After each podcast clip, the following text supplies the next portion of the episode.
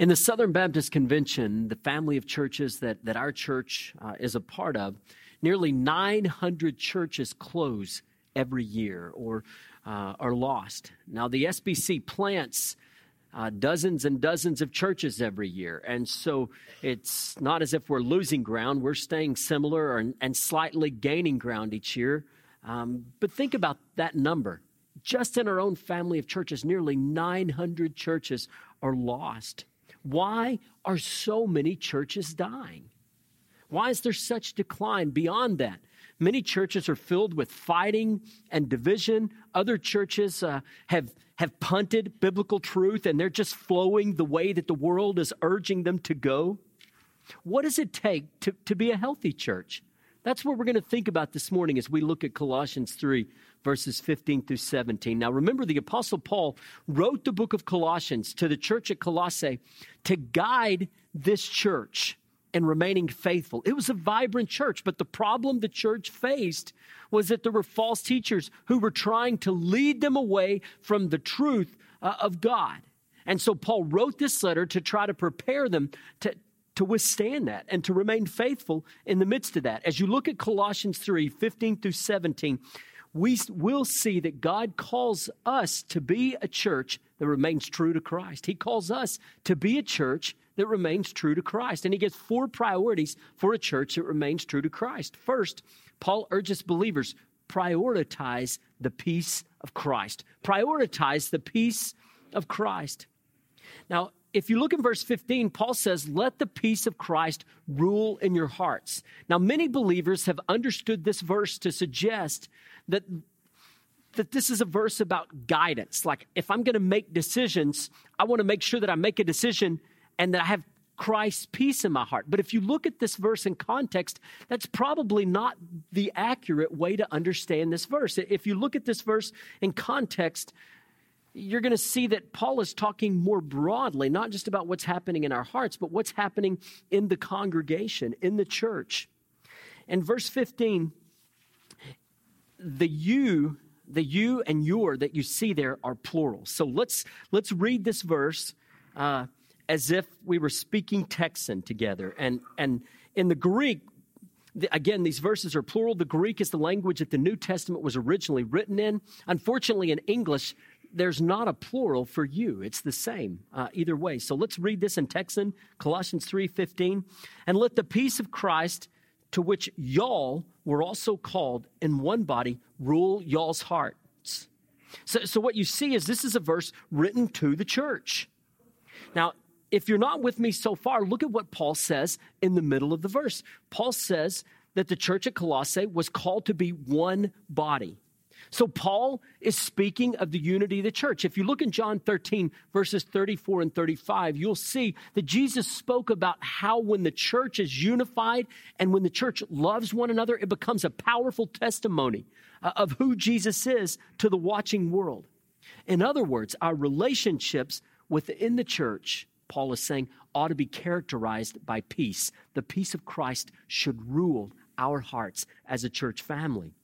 Now, it's important to get the big picture. Remember at the beginning what we said Paul was writing about. Paul was writing primarily in this letter to encourage the church to be faithful and to be able to, to face false teachers. So, here, what we recognize is that the church being unified, that the church's solidarity is critical if the church would be able to withstand the onslaught of false teaching that it would inevitably face. So, if the church would remain faithful theologically, the church must remain committed to Christ together. There must be a solidarity that marks the church family.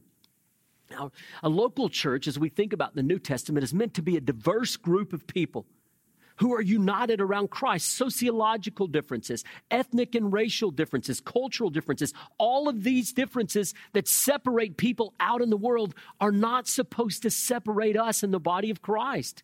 You see, the gospel is supposed to be so powerful in our lives that all of the differences that separate the people out there, they disappear.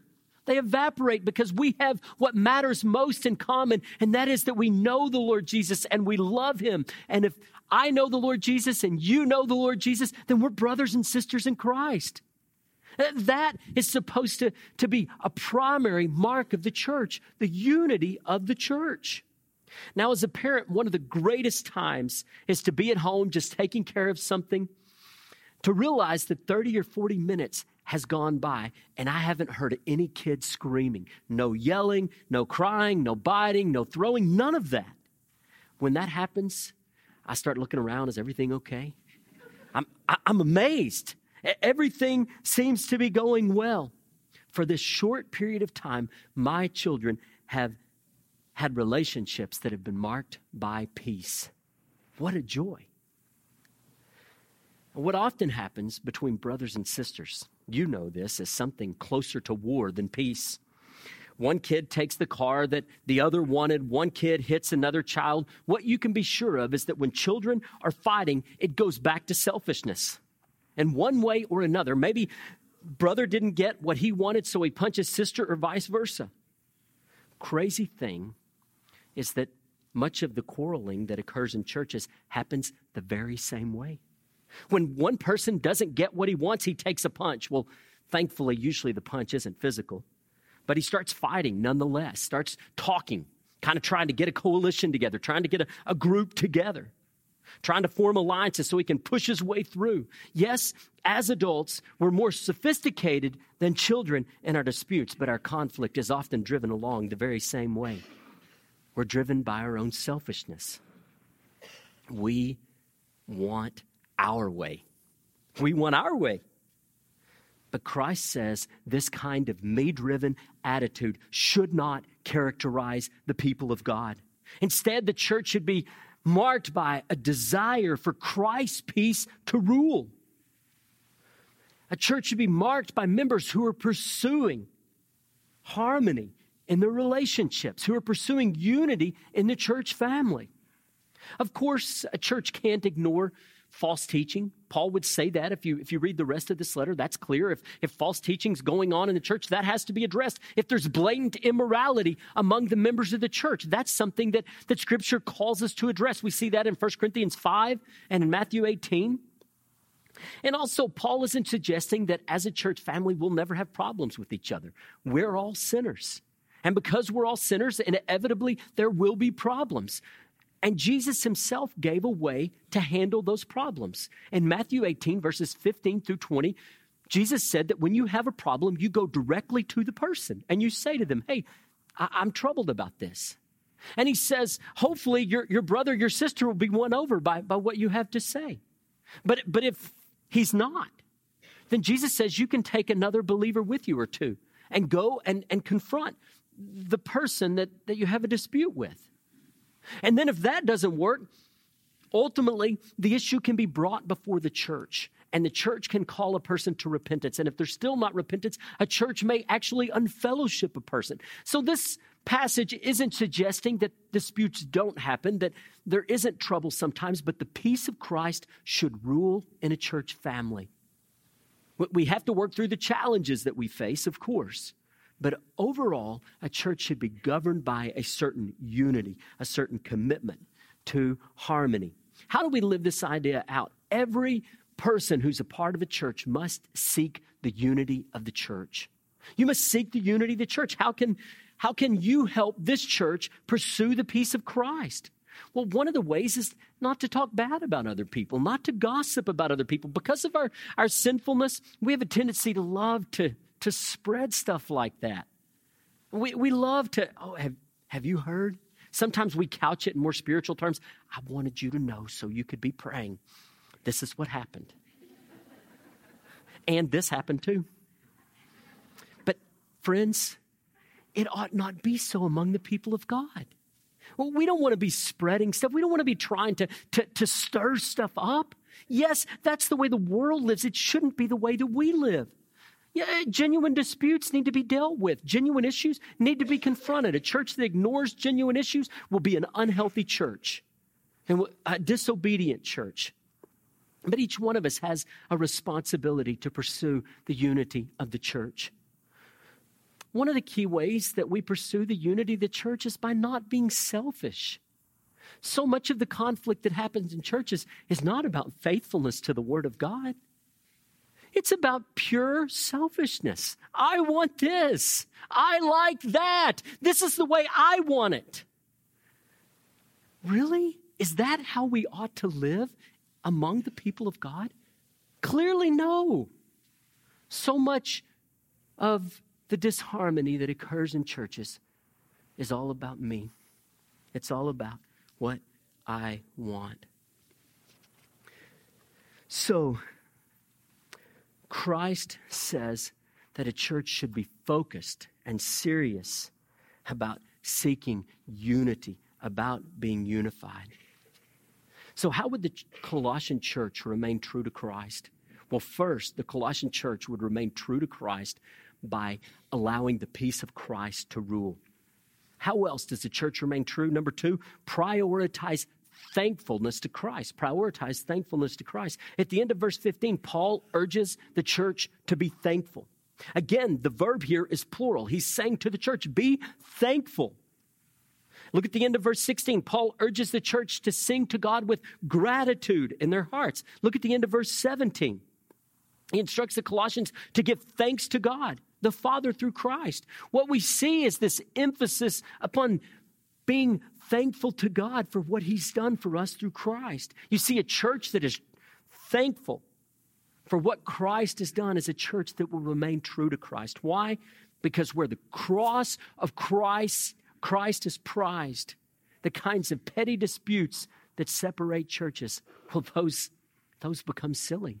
You see, when we recognize all that God did in sending his son, and we recognize that the blood of Jesus covers our sin, then the color of the curtains or the carpet make little difference to us.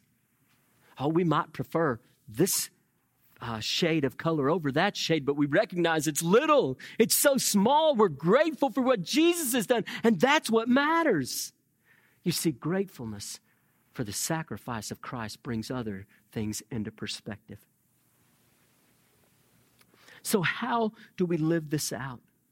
We remember the cross with grateful hearts. We remember the cross with grateful hearts. We, sacri- we focus on, on his sacrifice. We remember the blood that he shed on our behalf. This kind of cross focused gratitude is going to keep us from being selfish.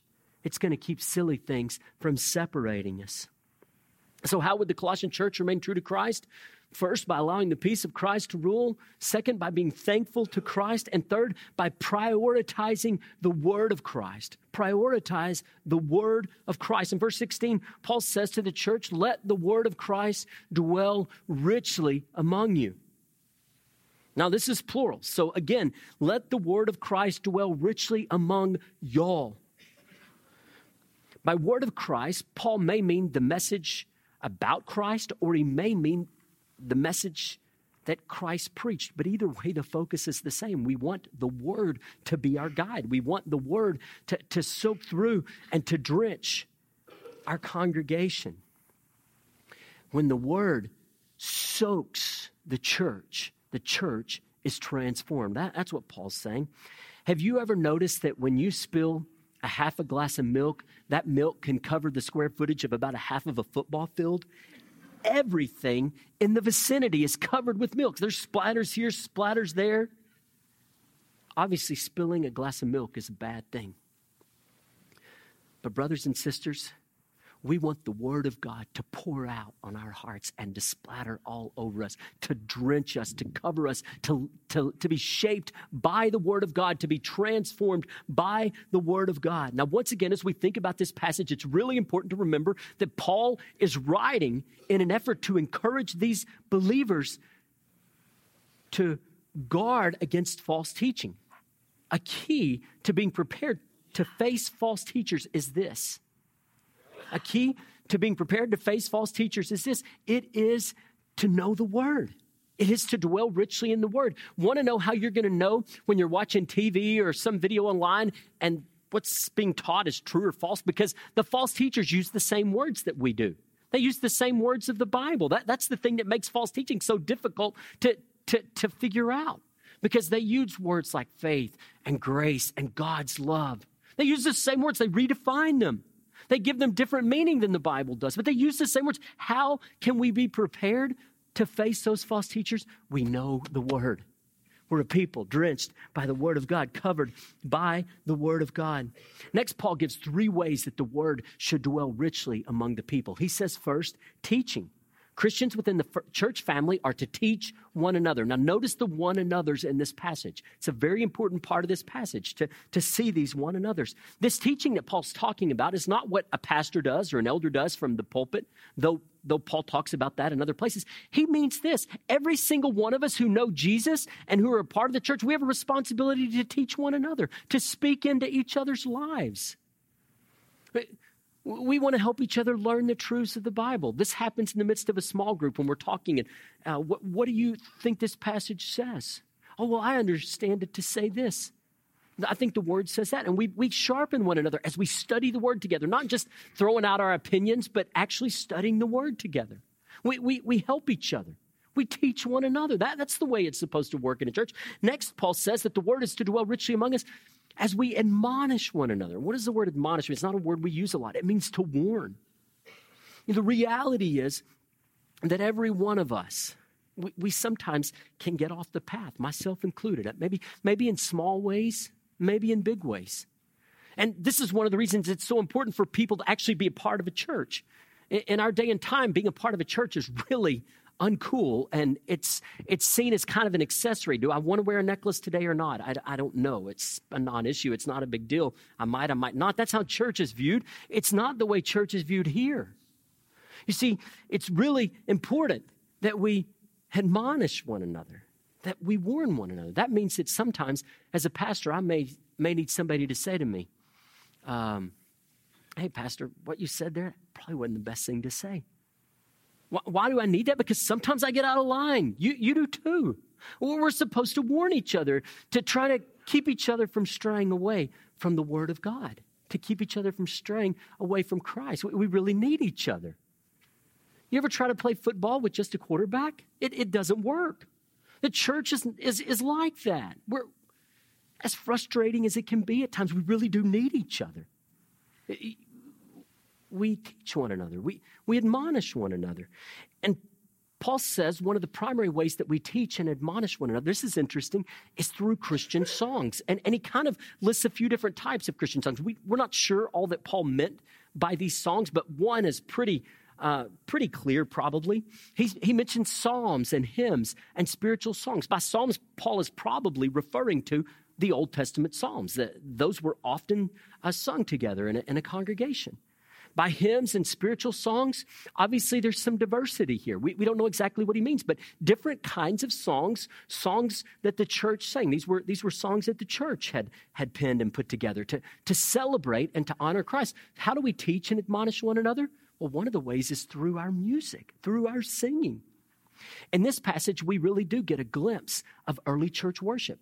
To summarize what we've already said, early church worship makes the word central. Let the word of Christ dwell richly. Includes a variety of, of singing and music, different kinds of music, different forms. And three, early church worship included the congregation as a whole, teaching and interacting and, and admonishing one another, not just a pastor, but the congregation together. So the church must teach and admonish. Paul also says if the word is to dwell richly among you, you must sing to God. Sing to God. Songs that are sung in church matter because they serve as a means of instruction and correction in our walk with Christ. They serve to root us deep in the truths of the word. So we want to be careful what we sing. We don't want to sing just any song. We want to make sure the songs that we sing are rooted in the word of God, that they're faithful to the scriptures.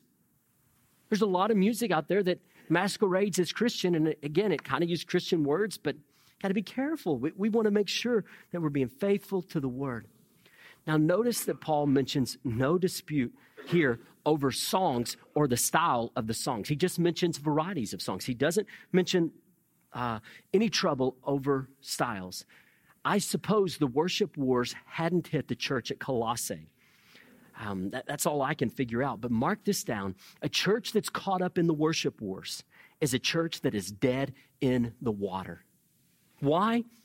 Because the mission of the church is given in Matthew 28, 19 through 20. It's the Great Commission. Go therefore and make disciples of all nations, baptizing them in the name of the Father and of the Son and of the Holy Spirit. The Great Commission reminds us that we are called to reach people for Jesus and to make disciples. And in the church, where what's, what's the main issue is what kind of music I like, well, the mission's been diverted. The, the mission has been diverted. When it becomes about me, what do I like? What do I want? How can I bully my way? Oh, a church engaged in this kind of selfish civil war need not expect to be effective in God's mission of reaching people. The ship is already sinking, it is sinking of self inflicted wounds. So, how do we handle this variety of, of music? Well, we, we learn to give and take. We, we learn that sometimes it maybe it'll be music that, that I kind of, hey, I love that. And then at other times, uh, maybe it's not exactly what I like, but then I recognize this is a chance for me to give. This is a chance for me to sacrifice because maybe there's somebody else in, in, in a different uh, age group or in a different category socially or culturally or whatever that, that embraces this. So, we don't allow music to tear us up. Want to know what ought to upset you when it comes to music? If we're up here singing songs that are unfaithful to the word, not because it's not the style of music that you like. Folks, we've got to be biblical. We've got to, we've got to let the word shape us, not our own selfishness. Now imagine that you put a rock, a smooth rock, underwater, put it underwater, lifted it up out of the water. How much effect would that water have on the rock? It wouldn't be a lot. The outside of the rock would be wet for a little bit, then it would dry. But now imagine for a moment that you took a sponge and you put a sponge underwater. What kind of effect is the water going to have? The sponge, it's going to have a, a, a far reaching effect. The sponge is going to be filled with water. Every bit of that sponge is going to be affected by the water. And what Paul is saying to us is be the sponge, not the rock, when it comes to your church. Be the sponge, not the rock, when it comes to the Word of God and your church. Let the Word guide you. Let the Word shape you. Let the Word transform you. So, what does this look like in the life of the church? Well, first, a church should strive to be ordered by God's word. Strive to be ordered by God's word. In other words, when we wonder, hey, how should a church operate? We go to the Bible. We ask, does God's word shed light on this particular issue? Our own opinions, our own traditions, the newest fads, even savvy business insights, none of these are authoritative in the life of the church. What's authoritative in the life of the church? It's the Word of God. It's His word. First and foremost, we want to be a church that looks like what this book teaches. That's what we want to be. Next, disciple making. Disciple making is the primary mission of the church. Disciple making is the primary mission of the church, and it produces a church centered on the Word of God. As we talked about earlier, Matthew 28 19 to 20 gives the marching orders to the church. A church may do lots of things, but the task of disciple making must always, must always be central. We must be committed as a church to reaching people for Jesus and to teaching them the Word of God and seeing the Word of God shape them. And ultimately, when we make disciples, it doesn't stop there. A true disciple is one who comes to know Jesus, has been taught, and then he or she goes and makes disciples and teaches others. That's what disciple making is it's exponential. That's the mission of the church. Next, every believer is meant to be a part of a church and participate in the one another's given in Scripture. Every believer is meant to be a part of a church and participate in the, the one another's given in Scripture. All throughout the New Testament, Christians are commanded to love one another, care for one another, accept one another, forgive one another, spur one another on in the faith. And there are dozens and dozens of these one another commands in the New Testament in what context are these one another commands to be carried out? Well, if you look in Colossians, it's in the context of the church. And if you look in, at the other one another's, the vast majority of them are given in the context of a church family. The clear expectation of the New Testament is that every person who knows Jesus will be a part of a local church and committed to a, to a church family. So I ask you, are you a member of a Bible believing church? And if so, do you participate in the life of the church so that these one another's are, are lived out in your life? So, how does the Colossian church remain true to Christ? First, prioritize the peace of Christ. Second, prioritize thankfulness to Christ. Third, prioritize the word of Christ. And fourth, prioritize the name of Christ. Prioritize the name of Christ. Verse 17, Paul issues a general, all encompassing command. Whatever you do, in word or deed, do it all in the name of the Lord. So here Paul addresses the totality of their lives. All that they say and do should be said and done with a desire to give Jesus glory, to honor his name, with a, a desire to uphold the reputation of the Lord Jesus. These Christians must live in a way that makes Jesus' name great. If people see Christian living lives of integrity and lives of love, they'll get a picture of what Jesus is like. On the other hand, if those of us who take the name of Christ live lives that are marked by hypocrisy, live lives that are marked by selfishness, the name of Christ is tarnished. His reputation is harmed. So, a church that is true to Christ seeks to tell the truth about who Christ is by how they live. I read the story of a, of a young college football player who, who made the football team as a wide receiver, uh, the starting split end. He was a Christian and he desperately wanted to honor the Lord in, in his life. He wanted to be a man of integrity. So, as this football season started, his, his time to, to be playing for this university, this is the prayer that, that he prayed Help me to be absolutely honest. I pray for honesty, that one mark of integrity. I want to be that, Lord, and I'll work on it through the season. Now, it was, it was homecoming, an important game for, for this school. This young man was playing. He ran his route. He's speeding to the end zone, and the quarterback threw him a great pass. But the young man got it low. He landed on the ball. The referee didn't see well, and he shouted touchdown. The young man knew that he hadn't actually caught the ball. He had only landed on the ball. Though it looked like he had caught it, he had trapped it. The crowds were going wild, cheering, everybody celebrating. And then the young man said, Wait a minute. And he approached the referee and he said to the referee, I, I didn't actually catch the ball. I, I trapped the ball, I landed on it.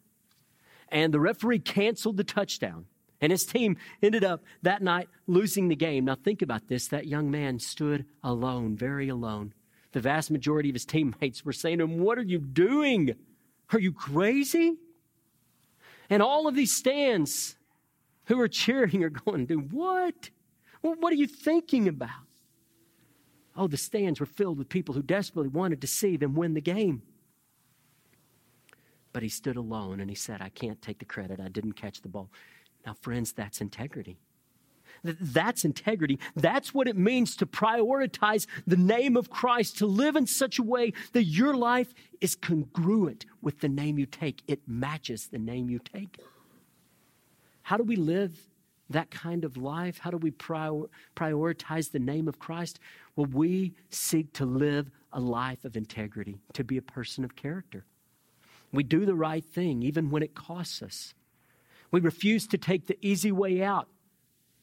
We strive to be a person of honesty, to be a people of our word. When your life is marked with genuine character, people will see Jesus. And a church with, filled with, with these kind of folks is going to shine brightly, brightly for the Lord Jesus out in the community. Next, let the driving force of your life be bringing glory to Jesus Christ. Let the driving force of your life be bringing glory to Him. In all that you do, in all that you say, in your attitudes, in the decisions that you make, live in a way that shows people who Jesus is.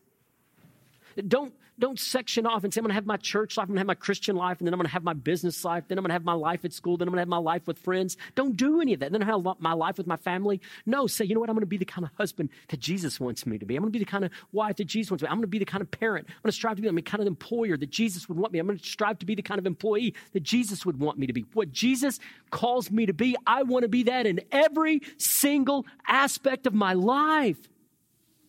I want, like that football player, to be willing to stand alone and to say, Jesus, I will follow you. I'll be a man of integrity. I'll be a woman of integrity, no matter what. We want to give him glory in all that we do. Paul urges us to prioritize the name of Jesus. How might God use this church here in Uvalde? Could our church be used to, to bless this community? What if those of us who, who maybe were kind of staying on the margins, maybe, maybe not really jumping in, what, what if we all jumped in and said, hey, we're not going to be satisfied with the status quo. We want to see God move in this church in a powerful way. We want to see this church bless this community. Uh, imagine what could happen. What if dozens of people came to know Jesus because we all got serious about living a life of integrity and telling others about Jesus? What if dozens of people came to know Christ? We, we want to have an impact in our schools, but imagine what impact we would have if daddies came to know Jesus and they were, they were loving their wives and loving their kids and discipling their families. Imagine the kind of impact that would have in the school if, if this were true of dozens and dozens of people. Imagine what could happen if we got serious about, about the Lord moving here and we recognized that we couldn't do it in our own strength and we got so desperate for God to move that we got on our knees and we began to plead with Him God, would you move here? Would you wake us up? Would you give us a passion for you? Would you help us to get out of our, our lukewarmness? Would you help us to, to get moving? If we cried out to God like that, what might He do? How could this church be a blessing in this community? How could it make an impact in the world? What if, what if retired members of First Baptist Church began to say, you know what? I, am going to go on mission. We're, we're going to go for, for, for short term mission trips. And what if FBC was sending out short term volunteers all over the world? Folks going to, to help missionaries and, and to, to tell the name of Jesus around the think of think of the ways God could use us. There are countless ways that God could use us if we would get serious about calling out to God and of being the, a true church, a church that, that truly strives to honor Christ. Yes, we are called to be a church that remains true to the Lord Jesus. This means that we'll prioritize the peace of Christ, that we'll prioritize thankfulness to Christ, that we'll prioritize the word of Christ, that we'll prioritize the name of Christ.